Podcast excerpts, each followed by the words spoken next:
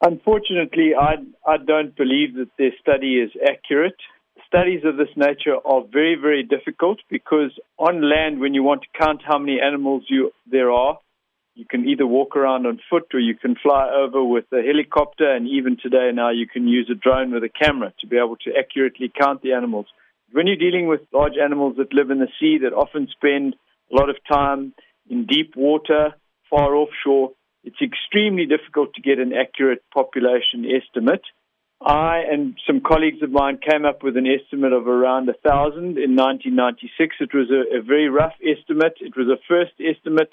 Uh, I have spoken to your colleague Mike Anderson Reid on numerous occasions where he did tell me that the shark or the great white shark population in South Africa is quite protected. But with that said, would you say that their population is dwindling somewhat? I don't think so. South Africa was the first country to protect the great white shark. That was back in 1991, and it was it was very much a precautionary measure because with the changing political situation, there was concern that a lot of uh, trophy hunters would be wanting to come into the country and fish for some of the very large white sharks which hang around in, in False Bay in the Western Cape, purely for the purposes of, of trophy hunting.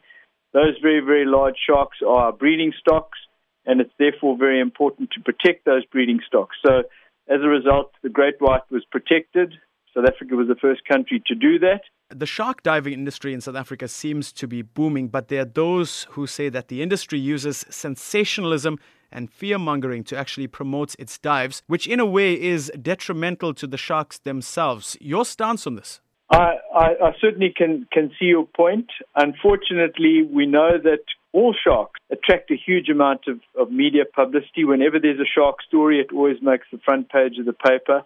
And shark diving is certainly a, a very adrenaline filled activity, probably on, a par with uh, things like bungee jumping and surfing. And it, it brings in a, a huge amount of tourism revenue. I think what is important is that the government has recognized that the value of, of shark diving, but at the same time, it's developed codes of conduct to make sure that the interaction that people have with sharks is done not to the detriment of, of, of the sharks themselves.